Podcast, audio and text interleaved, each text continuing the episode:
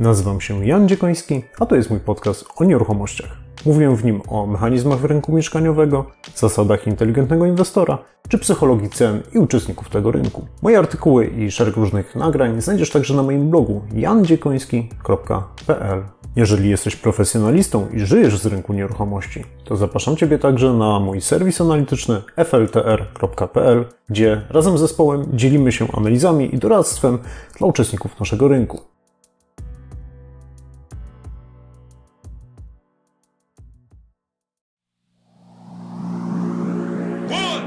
Cześć! Witam Ciebie serdecznie w trzecim i ostatnim odcinku serii poświęconej wielkiej ankiecie Flippingu 2021. W poprzednich odcinkach mówiłem o tym, kto brał udział w ankiecie, jakimi strategiami posługują się fliperzy, jakie zyski uzyskują e, ze swojej działalności i co sprzyja osiąganiu lepszych wyników. W tym ostatnim odcinku opowiem o tym, jakie zdaniem zarówno aktywnych, jak i e, aspirujących fliperów Jakie umiejętności są najważniejsze do prowadzenia udanej działalności? Jak uzyskiwać najlepsze wyniki? W co inwestować swój czas? W rozwój jakich właśnie e, e, umiejętności czy skilli? I wreszcie, jak poszczególne grupy respondentów, w jaki sposób oceniały one rynek nieruchomości oraz jego perspektywy i jakie na bazie tego właśnie aktywni fliperzy podejmowali decyzje inwestycyjne. Zapraszam Ciebie serdecznie do obejrzenia tego ostatniego odcinka. Dzisiejsze nagranie wspiera firma Simple Rent, moich znajomych, która wprawdzie nie zajmuje się flippingiem, więc nie jeszcze i z tym tematem, a zajmuje się przede wszystkim e, wiarygodnością i bezpieczeństwem najmu dla obu stron, dla najemców i wynajmujących, czyli właścicieli mieszkań.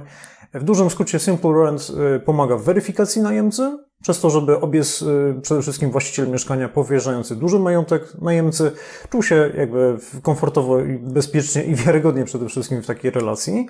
E, oraz y, Simple Rent też y, proponuje i oferuje dwa rodzaje ubezpieczeń e, sprzedawanych razem z PZ-u.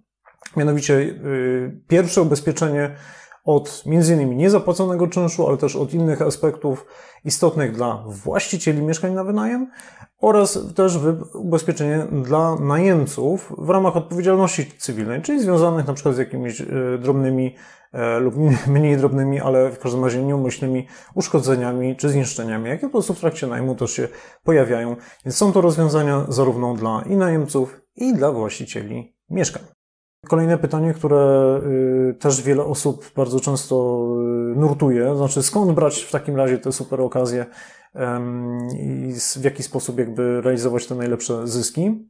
Wiele pewnie zaskoczeń na tym slajdzie nie będzie, ale na kolejnym już, już będzie, więc szybko opowiem Wam, jakby jakie źródła czy kanały pozyskiwania okazji y, aktywni fliperzy wskazywali. No i tutaj nie bez, nie, nie ma żadnego zaskoczenia, że większość z nich trzy czwarte jakby wskazało e, portale online jako źródła, gdzie zawsze albo bardzo często pozyskują swoje okazje e, do zakupu. Raptem tylko 10% stwierdziło, że od wielkiego dzwonu jakaś tam okazja jest z tych portali pozyskiwana. Drugim najbardziej popularnym jakby źródłem byli agenci i pośrednicy, profesjonalni, e, jeżeli chodzi o pozyskiwanie właśnie okazji. Tylko 11% nie korzystało z, jakby z tego źródła. E, następnie grupy e, social media, czyli na przykład Facebook i grupy facebookowe. E, no tutaj 30% nie korzystało z, te, z tego źródła, ale 14% dość często pozyskiwało okazję z, z Facebooka czy z social mediów. I tak naprawdę większość z tych osób jakieś tam co jakiś czas jakieś okazje tam trafiały właśnie z tego kanału. To trochę tłumaczy popularność tych grup. No i wreszcie partnerzy biznesowi też, też byli dość istotną jakby grupą, zarówno biznesowi, na rynku nieruchomości, jak i poza nieruchomościami, czy partnerzy tacy z ekosystemu, nazwijmy to nieruchomościowego, komornicy, notariusze, prawnicy i tak dalej. Tutaj 40% wskazało, że co jakiś czas jakieś tam tematy stamtąd trafiają.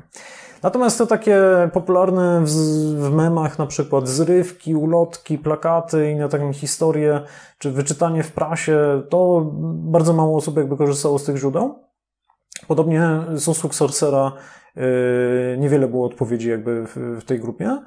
Natomiast postanowiłem sprawdzić, jak się różnicowały te źródła pozysku okazji w zależności od zysków, jakie dane osoby e, uzyskiwały. No i tutaj podzieliłem to na osoby, które zarabiały powyżej 30 tysięcy złotych, czyli te dobrze zarabiające, nazwijmy to, i te zarabiające poniżej 30 tysięcy złotych. Tutaj zwracam uwagę oczywiście na e, niską próbę e, osób, respondentów jakby w tych odpowiedziach.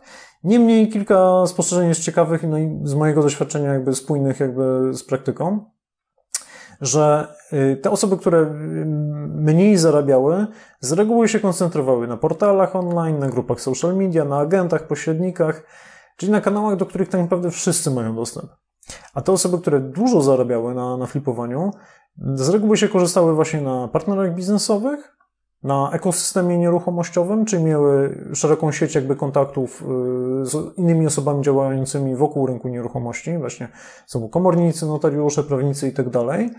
Dużo wsparcia otrzymywali od rodziny i przyjaciół. Y, korzystali z Sorcera, chociaż też y, powiedzmy od, od wielkiego dzwonu, nie, nie była to regularna jakaś tam działalność, ale te okazje się stąd trafiały. Ale też y, były dwie osoby, które regularnie, przepraszam, jedna osoba, która regularnie przeglądała prasę y, i to też coś tam podpowiada. Trochę to tłumaczy tak naprawdę. To, można powiedzieć, można było się spodziewać jakby y, takich wyników, no ale większość ludzi, jak, jak widzimy, to się koncentruje jednak na popularnych i ogólnodostępnych kanałach, no to nie dziwota, że jakby osiąga przeciętnie niższe zyski. E, no to w literaturze zarządzania to jest tak zwany czerwony ocean, gdzie z wszystkimi musimy się bić.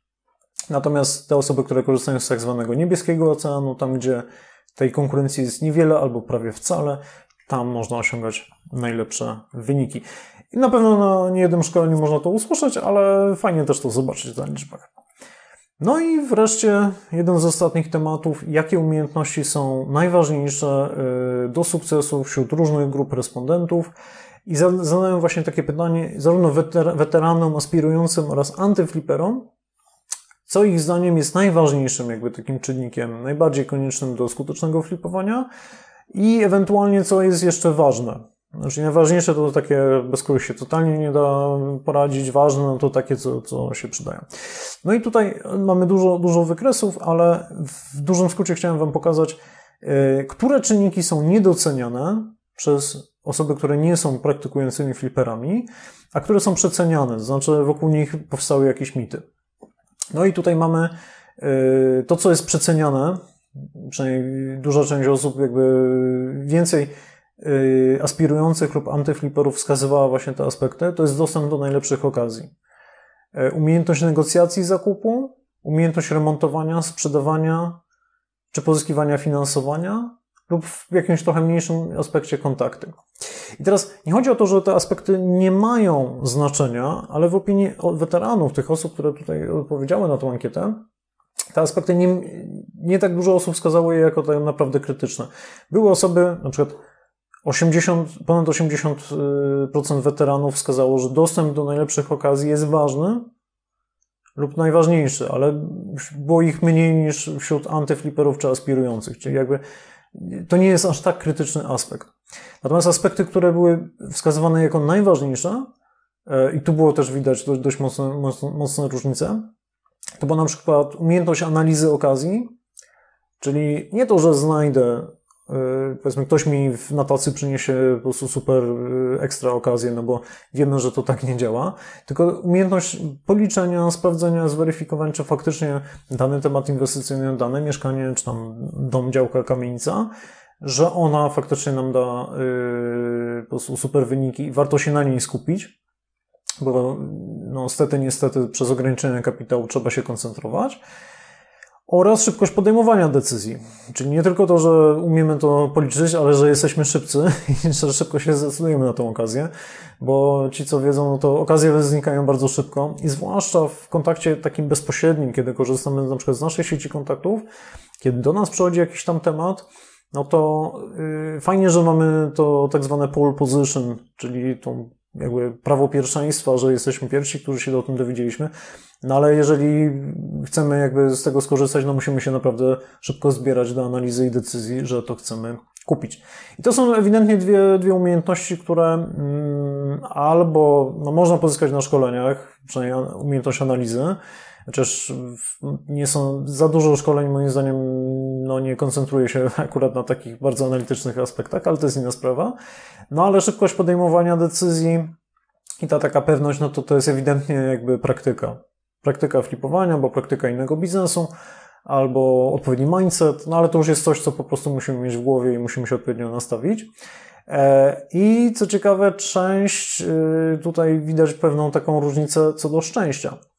I tu wiele osób, które inwestuje, zarówno też nawet takich star inwestorów, jak to się mówi, e, jak Warren Buffett, bardzo często wskazują na to, że to szczęście jest naprawdę tym kluczowym elementem, które daje bardzo fajne wyniki, aniżeli jakieś tam e, inne, inne historie. Więc szczęście jest potrzebne do, do flipowania, no ale szczęściu trzeba dopomóc dobra analiza, odrzucanie ewidentnych szrotów i akceptowanie tych, tych jakby tematów inwestycyjnych, które cóż, no nie rokują, że będziemy mieli pecha, no to też jest jakieś tam sprzyjanie sobie e, szczęściu. No i kolejne pytanie w zakresie właśnie tych umiejętności. Jakie umiejętności posiadasz? Czyli nie tylko co jest potrzebne, ale co tak naprawdę posiadasz? I tu chciałem sprawdzić, czym się właśnie weterani czy praktycy po prostu różnią od osób, które aspirują czy są anty? Bo te różnice powinny trochę chyba podpowiadać, w jakich umiejętnościach trzeba się podciągać, żeby być takim dość, dość udanym e, fliperem, lub co ewentualnie praktyka po prostu nam daje. No i tutaj widać szereg dość, dość wysokich różnic. No właśnie ta analiza, umiejętność analizy okazji i szybkość podejmowania decyzji to jest totalnie widać najmocniej te różnice, że to są te skille, te umiejętności, które praktycy po prostu pozyskują i w to trzeba inwestować czas. Umiejętność remontowania, sprzedawania, ewidentnie w trakcie flipowania człowiek się tego uczy, ale jak na poprzednim slajdzie widzieliśmy, to może nie jest takie najważniejsze, chociaż moim zdaniem no jest istotne, no bo yy, łatwo przepłacić za remont i sprzedać za tanio, więc jakby to też, to nie jest tak, że to szkodzi, ale no nie ma co tego przeceniać. I umiejętność pozyskiwania finansowania to znowu to jest ten aspekt, o którym mówiłem, że nie trzeba mieć kapitału do skutecznego flipowania. Lepiej mieć te umiejętności właśnie pozyskiwania tego kapitału. To tak w zakresie tego posiadania no po prostu między 75 a 100% oceny właśnie to, to był ten, ten przedział. E, natomiast umiejętności posiadane tam w przedziale 70, 50 do, do 100%, czyli przede wszystkim ten taki posiadam w miarę dobrze, ale nie jestem jeszcze mistrzem, no to tu się pojawiają takie aspekty faktycznie, jak dostęp do tych okazji, umiejętność negocjacji, czy tam zbudowanie jakiegoś własnego kapitału, czy to umiejętności podatku, księgowości, czy tam zbudowanie kontaktów. To są elementy, które się pojawiają faktycznie i są budowane w trakcie flipowania w praktyce, ale widać, że no tutaj ta analiza, szybkość decyzji, czy to pozyskiwanie kapitału, no to to są te elementy, które, które e, zaczynają mieć naprawdę duże, duże znaczenie. No i ostatni, ostatni przedział e, pytań, zakres pytań. Jak się zmienił rynek nieruchomości w ostatnich 12 miesiącach w ocenie respondentów? To jest jedno pytanie. I drugie pytanie, jak się zmieni w ciągu następnych 12 miesięcy? Czyli chciałem respondentów zapytać o to, jaki, jakie mają, jak oni w ogóle postrzegali ostatni rok, czyli to był rok, połowa 2020 roku, druga i pierwsza połowa 2021 roku, oraz jak oceniają nadchodzące 12 miesięcy, czyli druga połowa 2021 roku i pierwsza połowa 2022 roku, e, po to, żeby sprawdzić, ok, jak bardzo optymistyczni albo pesymistyczni są e, respondenci poszczególne grupy, jak też, że tak powiem, ostrzega, dostrzegają czy oceniają pewne zjawiska rynkowe. No więc zapytałem po pierwsze o, o dostępność ofert do zakupu. E, I tutaj w ostatnich 12 miesiącach od, e, przed jakby wykonaniem ankiety weterani, 60% weteranów wskazało, że liczba ofert na rynku co najmniej nieznacznie spadła. Czyli podaż ofert, czyli tych, tych tematów inwestycyjnych spadła. E, w porównaniu do e, niepraktyków, którzy tam na, na przykład antyfliperzy jedna trzecia oceniała, że liczba ofert na rynku tak naprawdę wzrosła. Czyli można powiedzieć, że, że praktykujący fliperzy byli bardziej pesymistyczni co do tego, jak dużo okazji się trafiało na rynek. E, łatwość sprzedaży, znowu 40% praktyków oceniała, że w tamtym okresie czasu łatwość sprzedaży spadła na rynku, na rynku nieruchomości. Tylko 30% wskazywała, że łatwiej było sprzedać mieszkania, podczas gdy antyfliperzy czy aspirujący około 50% oceniała, że łatwiej sprzedawać mieszkania w tamtym czasie e, było. A więc ewidentnie, jakby patrząc wstecz, fliperzy byli, praktykujący byli bardziej pesymistyczni, czy, czy gorzej oceniali jakby te, te aspekty prowadzenia biznesu. No może to taki typówka polskiego biznesu, że zawsze nam jest źle, jak było w, w przeszłości. E, no ale nie wiem, no to, to, to już do, do oceny każdego, że tak powiem, e, kto w tamtym czasie prowadził biznes. Natomiast spójnie, jednoznacznie wszyscy oceniali, że ponad 80% wszystkich respondentów z każdej grupy oceniało, że ceny w tamtym okresie wzrosły, no co akurat faktycznie miało miejsce.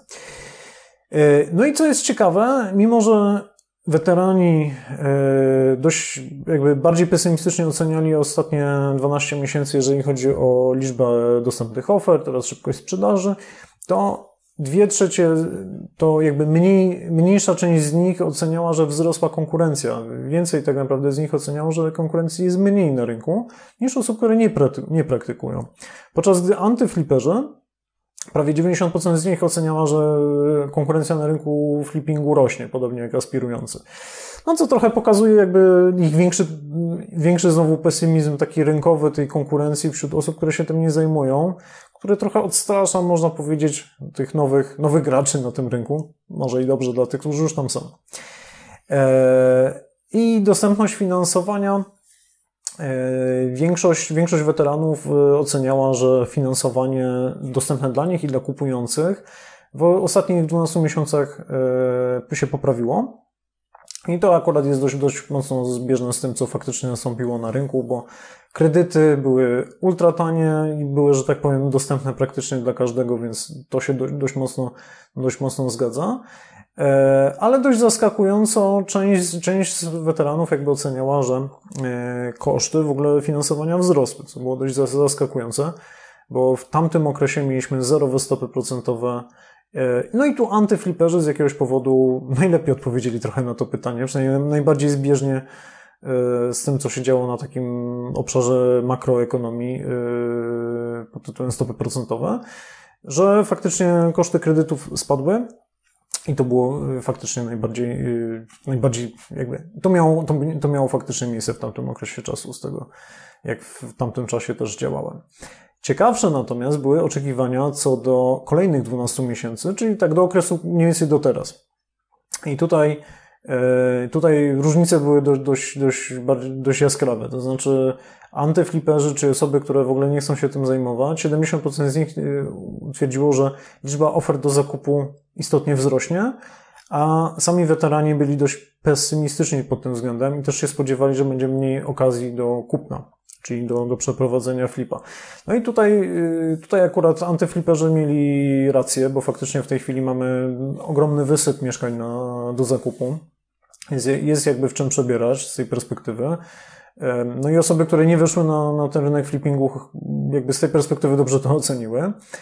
E, tak samo pesymistycznie antyfliperzy oceniali łatwość sprzedaży. No i tutaj 75% z nich spodziewało się spadku, spadku popytu na rynku sprzedaży, czyli klientów, a weterani flippingu jakby 40% z nich była, przepraszam, 70% z nich była co najmniej na stanowisku, że popyt będzie co najmniej taki, jaki był, albo nawet będzie wyższy. No i tutaj podwyżki stóp procentowych plus jeszcze wybuch wojny, no niestety trochę tą percepcję zmienił. No przynajmniej w tym segmencie takim ewidentnie kredytowym ten popyt jest mniejszy i tempo sprzedaży jest zdecydowanie też mniejsze. E, no i poziom cen Tutaj akurat y, ostatni rok, zwłaszcza w otoczeniu bardzo wysokiej inflacji, no faktycznie przyniósł wysoki wzrost cen. No i tutaj weterani y, flippingu czy aspirujący flipperzy akurat dość dobrze ocenili jakby tą percepcję, więc tu mieli rację. 70% z nich zakładało wzrostne, podczas gdy antyflipperzy 50, ty, tylko w cudzysłowie 50% z nich oceniała, że ceny w najbliższym roku y, wzrosną. Ponad 1 trzecia zakładała, że te ceny spadną. No i akurat te osoby się tutaj pomyliły, co akurat we flippingu nie ma może aż takiego wielkiego znaczenia, e, jak te ceny się mocno zmieniają, ale większe znaczenie ma to, że ta różnica jakby tego pesymizmu i optymizmu. Jakby po tym slajdzie widać, że antyfliperzy, czy osoby, które się zdecydowanie od tego flippingu uciekają, też ewidentnie bardziej pesymistycznie patrzą na ten rynek nieruchomości i więcej problemów na nim znajdują. Ci, którzy flipują albo ewentualnie aspirują, no to mają tego optymizmu zdecydowanie e, więcej. E, czy to dobrze, czy to źle? No ocenimy pewnie po kolejnej ankiecie, ale no ewidentnie łatwość sprzedaży w tym wobec, obec, z obecnej perspektywy, czy tam ostatniego pół roku ewidentnie się pogorszyła, więc no może się okazać, że ten pesymizm wcale taki nieuzasadniony e, nie był. No i wreszcie na koniec e, poziom konkurencji. E, praktycy flippingu wskazywali w większości, że tej konkurencji będzie jeszcze więcej na rynku i myślę, że tu ma, mogą mieć rację, po, przynajmniej po, po tych wynikach, ilu aspirujących nam się pojawiło w ankiecie, to można postawić sobie hipotezę, że faktycznie tak mogło być. Dostępność finansowania oraz koszty finansowania. No tutaj akurat y, antyfliperzy mieli zdecydowanie rację, y, bo wskazywali w dwóch trzecich lub więcej jakby odpowiedzi, że koszty finansowania wzrosną, a dostępność finansowania się pogorszy. No i tutaj ewidentnie jakby po, po podwyżkach stóp procentowych i po wprowadzeniu dwóch rekomendacji KNF-u ewidentnie to miało miejsce. Natomiast yy, weterani flippingu czy aktywni fliperzy raczej zakładali, że y, finansowania będzie więcej na rynku, albo przynajmniej będzie go tyle samo i no, co najwyżej będzie w tym, w tym samym koszcie. Tylko jedna trzecia z nich zakładała wzrost stóp procentowych w tamtym perspektywie, a to było tuż przed pierwszą podwyżką stóp procentowych. No więc ewidentnie jakby w tym obszarze takiej znajomości mm, czy takiego przewidywania makroekonomicznego tego, co się dzieje w gospodarce, no tu ewidentnie widać, że um, czegoś mogło zabraknąć.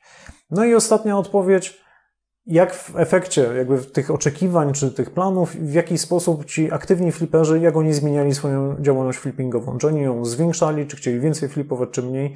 No i tutaj jakby trochę mamy odpowiedź na to pytanie, czy oni byli, w jaki sposób patrzyli na przeszłość oraz przyszłość. Więc tak jak mówiłem, na przeszłość patrzyli bardziej pesymistycznie, no i tutaj to widać, że prawie 20% z tych aktywnych fliperów zredukowała w ogóle swoją działalność e, flippingową, czyli trochę mniej flipowała w 12 miesiącach poprzedzających ankietę. 17% z nich nie, nie wprowadziło żadnych zmian. No i dwie trzecie zwiększyło tą działalność flippingową, więc część z nich jakby skorzystała z tego popytu rynkowego, jaki był e, właśnie w zeszłym roku. No ale tych była taka część pesymistyczna. Natomiast praktycznie wszyscy, znaczy 100% z odpowiedzi zakładało, że co najmniej utrzymają taką samą, taką samą działalność flippingową jak dotychczas, ale ponad 90% z nich zakładało, że tak naprawdę zwiększy tą działalność flippingową. Będzie więcej flipów ewidentnie kupowała, remontowała i potem sprzedawała, ale zwiększy tą podaż na rynku.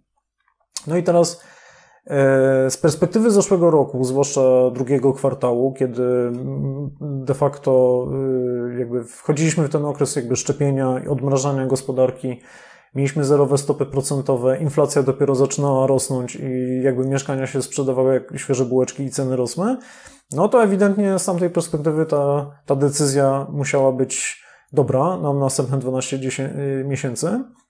No teraz wiemy, że z perspektywy teraz, jak nagrywamy to we wrześniu, no, ten rynek ewidentnie sprzedaży no, uległ pogorszeniu.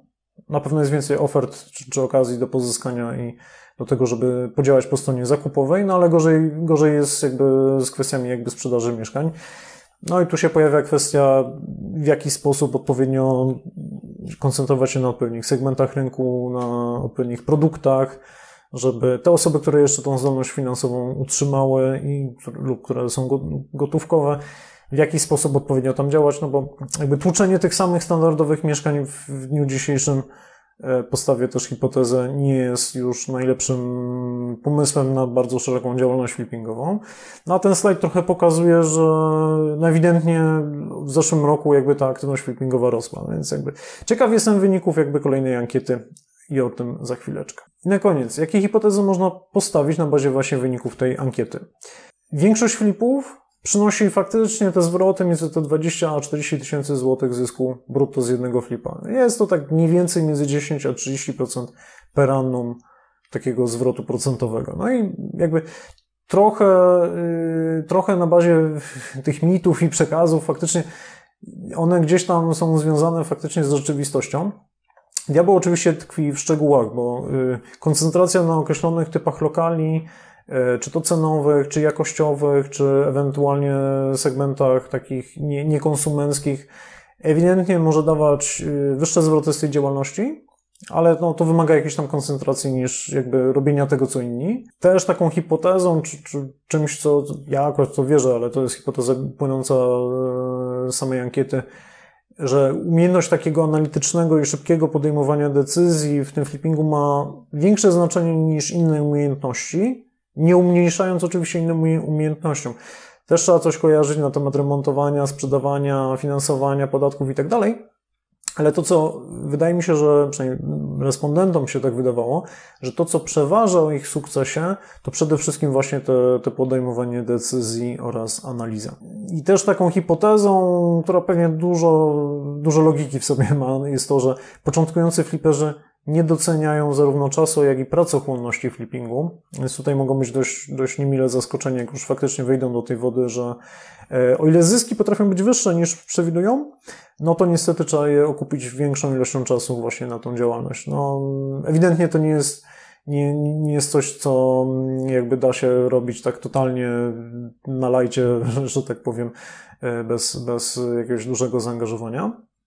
No i, a mimo wszystko ta ilość czasu poświęconego na flipping, zwłaszcza wśród aktywnych flipperów, potwierdzała, że no, trzeba, trzeba się tym zajmować. To, to nie jest totalnie pasywny biznes. No i wreszcie aktywni oraz aspirujący fliperzy, yy, czyli te osoby mocno zaangażowane w ten, ten, tą działalność flippingową, no mam wrażenie, przynajmniej z tych ocen ankiety, że mogli trochę zbyt optymistycznie podejść co do rynku w tym roku, zwłaszcza w zakresie oczekiwań co do właśnie kosztów finansowania, dostępności, czyli tego, co się przede wszystkim zmieniło właśnie w zakresie kredytów, stóp procentowych i tak dalej. E, no więc e, wydaje mi się, że no mogą mieć to zwłaszcza wpływ, zwłaszcza pewnie ma teraz wpływ na, na, na ich wyniki działalności, jak dobrze im idzie, jak szybko im to wszystko idzie. No więc jest to też taka hipoteza, którą oczywiście z tamtej ankiety zweryfikować mi się nie uda, ale postaram się te ankiety, jak i wiele innych pytań, które z większą, jakby taką próbką, większą liczbą ankiet i odpowiedzi byłbym w stanie na nie odpowiedzieć, które faktycznie strategie najlepiej wpływają, czy naj, najbardziej sprzyjają szybkim flipom, wysokim zyskom, czy jak, nie wiem, które źródła pozyskiwania właśnie okazji, czy jaki sposób rozwijania swoich umiejętności, które z nich naj, najlepiej temu sprzyjają, to chciałbym sprawdzić w kolejnej właśnie y, edycji y, Wielkiej Ankiety Flippingu, tym razem rocznik 2022, do której wzięcia będę Ciebie chciał zachęcić. Nie mam jej jeszcze gotowej, bo chciałbym jakby po tym, po tym nagraniu, y, po tym cyklu jakby nagrań y, i po lekturze mojego artykułu, chciałbym, żebyście nadesłali w ogóle na mój adres mailowy, który znajdziecie na moim blogu, w tym artykule i w, jakby też znajdziecie w opisie do tego odcinka, żebyście podzielili się ze mną jakby swoimi przemyśleniami na temat ankiety, co było ciekawe, co było nieciekawe. E, oczywiście, że było, za, za, długi był ten film, to ja wiem, to, to już od razu, już na, na wstępie jestem w stanie sobie e, na to odpowiedzieć. Ale przede wszystkim, czego chcielibyście się jeszcze dowiedzieć w kolejnej edycji tej ankiety, ja ją wtedy odpowiednio dostosuję i wykonam ponownie. I mam nadzieję, że tym razem wyniki już nie będą po roku, ale będą po miesiącu.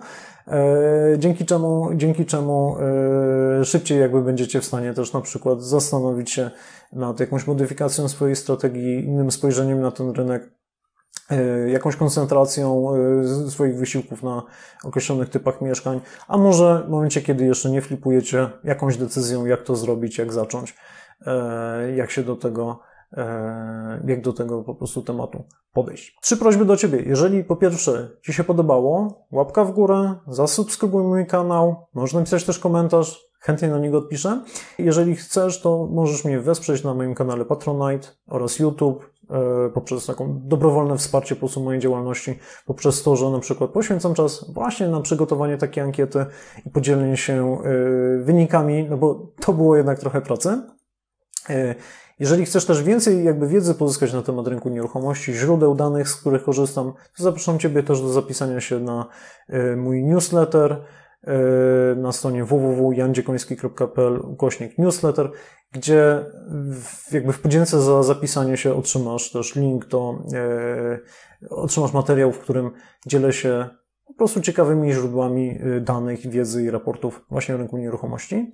I po trzecie, zapraszam Ciebie też do śledzenia mojej twórczości na kanałach social media, począwszy od LinkedIna, Facebooka, Twittera, Instagrama, wszystkie różne kanały social media wykorzystuję do dzielenia się z Wami też innymi spostrzeżeniami i wiadomościami z rynku nieruchomości, więc zapraszam Ciebie do e, bacznego, że tak powiem, e, śledzenia, bo też będę tam informował o kolejnej edycji tej ankiety. Więc na koniec dziękuję serdecznie Tobie za obejrzenie tego nagrania i zapraszam serdecznie na mój blog oraz na kanał social media. Do usłyszenia. Cześć.